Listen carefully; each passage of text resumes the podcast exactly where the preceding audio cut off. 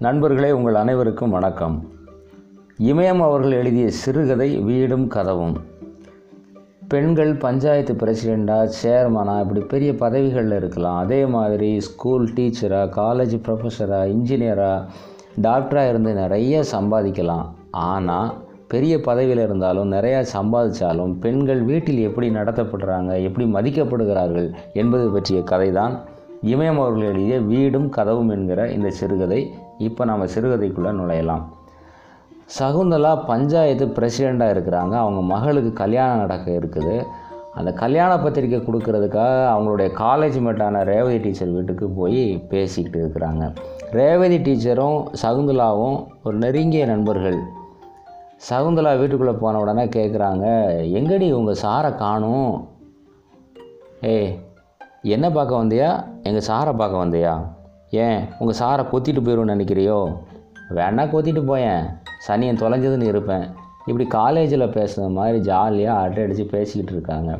சகுந்தலா வந்த வேலையை பார்ப்போமே அப்படின்னு சொல்லி ஒரு சில்வர் பிளேட்டை எடுத்து அதில் வாழைப்பழம் ஆப்பிள் பழம் வெத்தலை பாக்கு பூ எல்லாத்தையும் வச்சு கல்யாண பத்திரிக்கையும் வச்சு என்னுடைய மகளுக்கு கல்யாணம் வந்து ஃபேமிலியோடு வந்துருங்கன்னு சொல்லி நீட்டேன். அதுக்கு ரேவதி டீச்சர் என்னடி இதெல்லாம் ஃபார்மாலிட்டிஸ்லாம் செஞ்சுக்கிட்டு சும்மா கொடுக்க வேண்டியதானே? அப்படின்னு சொல்லி வாங்கிக்கிட்டு சரி நான் உனக்கு ஏதாவது சாப்பிட்றதுக்கு ரெடி பண்ணுறேன் அப்படின்னு சொல்ல நாம் பார்த்து எவ்வளோ நாள் ஆச்சு சாப்பிட்றதா முக்கியம்? வா உட்காந்து பேசலாம்னு ரெண்டு பேரும் சோஃபாவில் உட்காந்து பேச ஆரம்பிக்கிறாங்க. அப்போ சகுந்தலா சொல்கிறாங்க உங்கள் தெருவெல்லாம் கண்டுபிடிச்சி வந்துட்டேன் பட் உங்கள் வீட்டை என்னால் கண்டுபிடிக்கவே முடியல தெரியுமா? ஆமாம் நாலு வருஷத்துக்கு ஒருக்க வந்தால் எப்படி கண்டுபிடிக்க முடியும்? நீ பஞ்சாயத்து பிரசிடெண்ட்டு பிரசிடெண்ட்டுங்கிற திமிரடி உனக்கு. அப்படிலாம் ஒன்றும் கிடையாதுடி. இப்போவும் நான் தான் சமைக்கிறேன் இப்போவும் நான் தான் துணி துவைக்கிறேன் இப்போவும் வீட்டில் உள்ள எல்லா வேலையும் நான் தான் செய்கிறேன் தெரியுமா? அடி ரெண்டு தடவை நீ எலெக்ஷனில் ஜெயிச்சிருக்கல்ல. ஒம்பது வருஷமாக நான் தான் பஞ்சாயத்து பிரசிடெண்ட் ஆனால் ஒரு தடவையோட பிடிஓ ஆஃபீஸு கலெக்டர் ஆஃபீஸுக்கு நான் போனதில்லை தெரியுமா? ஏன் பஞ்சாயத்து ஆஃபீஸுக்காக போயிருக்கே இல்லையா? ஐயோ அந்த பஞ்சாயத்து ஆஃபீஸில் பிரசிடெண்ட்டுக்கான நாற்காலி இருக்குமா? அதில் கூட நான் உட்கார்ந்தது கிடையாது தெரியுமா? என்னடி சொல்கிற உண்மையாவா? சத்தியமாடி. அப்போ அங்கெல்லாம் நீ சைன் பண்ண வேண்டியிருக்குமா பஞ்சாயத்து ஆஃபீஸில் நீ என்ன பண்ணுவ அப்படின்னு? அவரே போட்டுக்குவார். ஓன் செய்யணியா ஏன் செய்யணும் தான். உண்மையாவடி? சத்தியமாவடி? இது என்னடி நூற்றி எட்டு கேள்வி கேட்டுக்கிட்டு இருக்கிற? பிடிஓ ஆஃபீஸு பள்ளிக்கூடம் பேங்கு தாலுகா ஆஃபீஸ் இப்படி எங்கே போனாலும் அவரை தான் தலைவர் தலைவர்னு சொல்கிறாங்க தெரியுமா? ஸ்கூலுக்கு கொடியேற்றினா கூட தலைவர்னு சொல்லி அவரை தான் கூட்டு போகிறாங்க தெரியுமா? நீ என்ன தாண்டி செய்வ? நாமினேஷன் தாக்கல் பண்ணதுக்கு போவேன் அப்புறம் கவுண்டிங்க்கு போவேன். ஓட்டு கேட்குறதுக்காக நீ போவையா இல்லையா? இல்லை. அதெல்லாம் அவரே பார்த்துக்குவார் யாருக்கு பணம் கொடுக்கணும் யாருக்கு தண்ணி வாங்கி கொடுக்கணும் எல்லா வேலையும் அவர் பார்த்துக்குவார் இப்படி அவர்கள் இருவரும் உரையாடி கொண்டிருக்கிற போது சகுந்தலா சோபாவில் இருந்த ஒரு நாய் பொம்மையை பார்க்கிறாள். என்ன காரணத்தினாலும் அந்த நாய் பொம்மை இவளையே பார்த்து கொண்டிருந்தது அப்படின்னு இமயம் அவர்கள் எழுதியிருப்பாங்க. ஒரு நாய் பொம்மை மாதிரி தான் ஒரு பெண் இருக்காங்கிறத மறைமுகமாக அந்த இடத்துல அவங்க சொல்லியிருப்பாங்க. ரேவதி டீச்சருக்கு மறுபடி கேட்பாங்க உனக்கு மட்டும்தான் இப்படியா? நம்ம நாட்டில் இருக்கக்கூடிய எல்லா பிரசிடெண்ட்டாக பெண்களாக இருக்கக்கூடிய எல்லா பிரசிடெண்ட்டுக்கும் இந்த கதி தானா அப்படின்னு. ஏண்டி பிஎஸ்சி படித்த எனக்கே இந்த கதி அப்படின்னா பத்தாம் கிளாஸ் பன்னெண்டாம் கிளாஸ்க்கெல்லாம் சொல்லவா வேணும்? எல்லாம் இதே லட்சணம் தாண்டி எல்லாம் பேர் தான் வேறு ஒன்றும் கிடையாது. சரி நான் உனக்கு ஏதாவது காஃபியாவது ரெடி பண்ணுறேன்னு சொல்லி ரேவதி டீச்சர் கிச்சனுக்குள்ளே போகிறாங்க இப்போ தான் சகுந்தலா அந்த வீட்டை ரொம்ப கவனமாக பார்க்குறாங்க ஆண்ட்ராய்டு டிவி பெரிய பெரிய சோபா அழகான ஷோகேஸ் விலை உயர்ந்த சன்னல் திரைச்சீலைகள் ஏசி காலு கிரானைட் பதிக்கப்பட்ட தர ட்ரெஸ்ஸிங் டேபிள் டைனிங் டேபிள் சூப்பரான கிச்சன் வீடு அமர்க்களமாக இருக்கிறத பார்த்துட்டு சகுந்தலா பிரமிப்பாக நிற்கிறாங்க இந்த சமயத்தில் ரேவதி டீச்சர் காஃபி போட்டு கொண்டு வராங்க. ரெண்டு பேரும் காலில் உட்காந்து காஃபி குடிக்க ஆரம்பிக்கிறாங்க.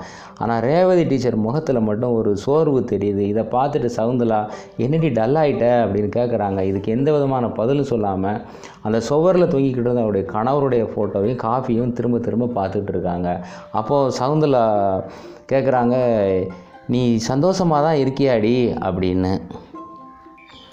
இல்லாமல் என்ன? அப்படின்னு சோர்வாக பதில் சொல்லிட்டு ரேவதியே பேச ஆரம்பிக்கிறாங்க. நான் வேலைக்கு போகிறப்ப தொள்ளாயிரத்தி பத்து ரூபா தான் சம்பளம். இப்போ அந்த சம்பளம் அறுபத்தி நாலாயிரம் ரூபாயை கூடி இருக்குது ஒத்த வீடாக இருந்தது மூணு மாடி வீடாக மாறி இருக்குது வீட்டில் பொருள்கள் கூடி இருக்குது ரெண்டு ஏசி கால் வந்திருக்கு. கார் இருக்குது பேங்கில் பணம் இருக்குது பேங்க் லாக்கரில் நகைகள் இருக்குது வீட்டில் வாசலில் வெளிநாட்டு நாய் கட்டியிருக்கோம். அதுக்கு சாப்பாடு மட்டும் ஒரு நாளைக்கு இரநூறுபா செலவு பண்ணிருக்கோம். ஆனால் எல்லாம் இருக்குடி. ஆனால் காலேஜில் நாம் இருக்கிறப்ப சிரிச்சமே ஒரு சந்தோஷமாக ஒரு சிரிப்பு. அது மட்டும் இல்லடி அப்படின்னு ஒரு உடைந்து போன குரலில் ரேவதி சொல்லிட்டு சகுந்தலாவுடைய கையை எடுத்து தன்னுடைய மடியில் வச்சுக்கிறாங்க. பணம் இருக்குது நகை இருக்குது காரு இருக்குது வீடு இருக்குது புருஷன் இருக்குது பிள்ளைங்க இருக்குது எல்லாம் இருக்குடி. ஆனால் சந்தோஷம் மட்டும் இல்லைன்னு சொல்லிட்டு தாழ்வான குரலில் சொல்லிகிட்டு இருக்காங்க. அவங்க கண்ணில் இருந்து அப்படியே கண்ணீர் வர ஆரம்பிக்கி.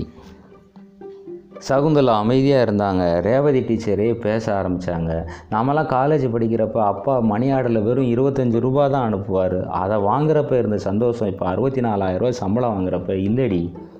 அப்பா அம்மாவுக்கு பிள்ளையாக இருந்தேன் பாரு. அதோட போச்சு இந்த சந்தோஷம் சிரிப்பு எல்லாம் அப்படின்னு சொல்லிவிட்டு அவங்க ரொம்ப அழ ஆரம்பிக்கிறாங்க. சகுந்தலா பார்த்துட்டு எல்லாரும் மாதிரி அதிகமாக பேசுகிற ஆள் இல்லை ரேவதி. சி அதிகமாக சிரிக்கிற ஆள் இல்லை. நாமெல்லாம் பத்து வார்த்தை பேசினா ஒரு வார்த்தை பேசுகிறவா அவள் கண்ணில் இருந்த கண்ணீர் அவளாக இப்படி அழுகிறா அப்படின்னு சொல்லிட்டு அவளோட அவங்களோட கையை எடுத்து தன்னுடைய மடி மேலே வச்சுக்கிட்டு என்னடி ஆச்சு உனக்கு? அப்படின்னு கேட்குறாங்க நீ வர்றதுக்கு முன்னாடி அரை மணி நேரத்துக்கு முன்னாடி தான் எங்கள் அம்மா வந்துட்டு போனாங்க. கவர்மெண்ட் ஆஸ்பத்திரியில் போய் மாத்திரைக்காக வரிசையில் நின்று வாங்கியிருக்காங்க தெரியுமா? அவங்க சுகர் பேஷண்ட்டு ஏன்? நீ வாங்கி கொடுக்க வேண்டியதானே? பணம்? என்னடி சொல்கிற ஏடிஎம் அவர்கிட்டலாடி இருக்குது முன்னாடி சம்பளத்தை கையில் வாங்குறப்ப புடவை வைக்கிறவங்க ஸ்கூலுக்கே வருவாங்க. அவங்ககிட்ட இரநூறுவா புடவை மூணு எடுப்பேன். வீட்டில் முந்நூறுரூபான்னு சொல்லிடுவேன் அதில் மிஞ்சக்கூடிய பணத்தை தான் அம்மாவுக்கு செலவுக்கு கொடுப்பேன். அந்த புடவையை கூட அப்படியே வச்சுருந்து அம்மாவுக்கு தம்பி ஒய்ஃபுக்குன்னு கொடுத்துருவேன். நான் மட்டும் இல்லாடி எங்கள் டீச்சர்ஸ் எல்லாருமே இப்படி தான் செய்வாங்க. ஆனால் இப்போ அப்படியா? எந்த கடைக்கு போனாலும் கம்ப்யூட்டர் பில். ஒரு ரூபா ஏமாற்ற முடியாது தெரியுமா? அதுவும் காலையில் ஸ்கூலுக்கு கிளம்புறப்ப இருபது ரூபா கொடுப்பாருடி. சில்லறையாக கொடுப்பாரு. ஏன் நீ எதுவும் கேட்க மாட்டியா? வேணும்னா? ஏன் டீ செலவுக்கு காஃபி செலவுக்கு கொடுங்க நான் கேட்க முடியும்? ஏன் பணம் கேட்டால் கொடுக்க மாட்டாராடி? கொடுப்பாருடி. எண்ணி கொடுப்பாரு. டேபிள் மேலே வச்சுருவார். நீயே எடுத்துக்கோன்னு சொல்ல மாட்டார். ஏன் நீ எடுத்துக்க வேண்டியதானே? ஏன் பணத்தை என்னையே தேட சொல்கிறியா அப்படின்னு சொல்லிட்டு ரேவதி மறுபடியும் அழ ஆரம்பிச்சிடுறாங்க. அழுகையை நிறுத்திட்டு அப்படி சொல்கிறாங்க சொந்தக்காரங்க குழந்தைங்களோட வீட்டுக்கு வருவாங்க. அந்த குழந்தைங்களோட கையில் ஒரு பத்து ரூபா அவர்கிட்ட சொல்லாமல் நான் கொடுக்க முடியாதுடி. நினச்சாலே அசிங்கமாக இருக்குது தம்பி மூணு பிள்ளைங்களோட கஷ்டப்படுறான். அந்த பிள்ளைங்களுக்கு ஒரு தீபாவளிக்கு பொங்கலுக்கு ஒரு ட்ரெஸ் எடுத்து கொடுக்க முடியல. இதெல்லாம் விட என்னை வேதனைப்படுத்தின விஷயம் இருக்குது சமீபத்தில் எங்கள் வீட்டில் வேலை செஞ்சவர் அதாவது எங்கள் தாத்தா காலத்திலேருந்து அப்பா காலத்திலேருந்து தம்பி காலத்து வரைக்கும் எங்கள் வீட்டில் வேலை செஞ்சவர் இறந்துட்டார். அவர் இறந்ததுக்கு ஒரு முந்நூறுரூவாய்க்கு மாலை வாங்கி போடுங்கன்னு சொன்னேன். ஐம்பது ரூபாய்க்கு போதும்னு சொல்லி ஒரு மா சின்ன மாலை வாங்கி போட்டாருடி. அவங்க வீட்டில் சாவு செலவுக்கு ஒரு ரெண்டாயிரரூவா என்னால் கொடுக்க முடியல. அன்னைக்கு முழுவதும் என்னால் சாப்பிட முடியாமல் நான் பட்ட வேதனை என்ன தெரியுமா உனக்கு? வேதனையோட ரேவதி சொல்லிக்கிட்டு இருந்ததை கேட்ட சகுந்தலா சொன்னாங்க நம்மோட காலேஜ் படித்ததுலே நீ ஒருத்தி தான் சந்தோஷமாக இருக்குன்னு நினச்சேன்டி. ஏன்னா நீயும் டீச்சர் உங்கள் வீட்டுக்காரரும் டீச்சர் ரெண்டு பேரும் நல்லா வாழ்ந்துக்கிட்டு இருக்கீங்கன்னு நினச்சேன். நீ கேக் நீ சொல்கிறத கேட்குறப்ப எனக்கு ரொம்ப வேதனையாக இருக்குடி. சரி சரி சின்ன சின்ன விஷயத்தை பெருசுப்படுத்தாத எல்லா லேடிஸ் டீச்சருக்கும் இதே மாதிரி தான் பிரச்சனையா? அப்படின்னு அவங்க கேட்க அதுக்கு ரேவதி டீச்சர் சொன்னாங்க அப்படி இல்லடி. டீச்சர்ஸில் மூணு ரகம் இருக்குது இது என்னோடய ஏடிஎம் எங்கிட்ட தான் இருக்கும்னு சொல்லி சம்பளத்தை தானே எடுத்து செலவு செய்கிற ரகம் ஒன்று இருக்குது எங்கே போனாலும் நானும் தான் கூட வருவேன்னு சொல்லி சோடி போட்டுக்கிட்டு போகிற ரகம் ஒன்று இருக்குது ஏடிஎம் பின் நம்பர் கூட தெரியாத ரகம் இருக்குது டீச்சரில் இப்படி மூணு ரகம் இருக்குடி. சரி எது அதிகம்? பின் நம்பர் கூட தெரியாத என்னோட ரகம்தான் அப்படின்னு ரேவதி சொல்கிறாங்க சரி எதையும் நினச்சி கவலைப்படாத. சின்ன சின்ன விஷயத்தை பெருசு பண்ணாத. ஒவ்வொரு வீட்டுக்கு வாசலும் இருக்குது கதவு இருக்குது உங்கள் வீட்டை பொறுத்த வரைக்கும் நீ வீடாக இருக்க உங்கள் சாரு கதவாக இருக்கார். உலகம் பூரா இப்படி தாண்டி அப்படின்னு சொல்லிட்டு சகுந்தலா அந்த இடத்த விட்டு கிளம்புறாங்கன்னு சொல்லி எம்எம் அவர்கள் கதையை முடிச்சிடுறாங்க.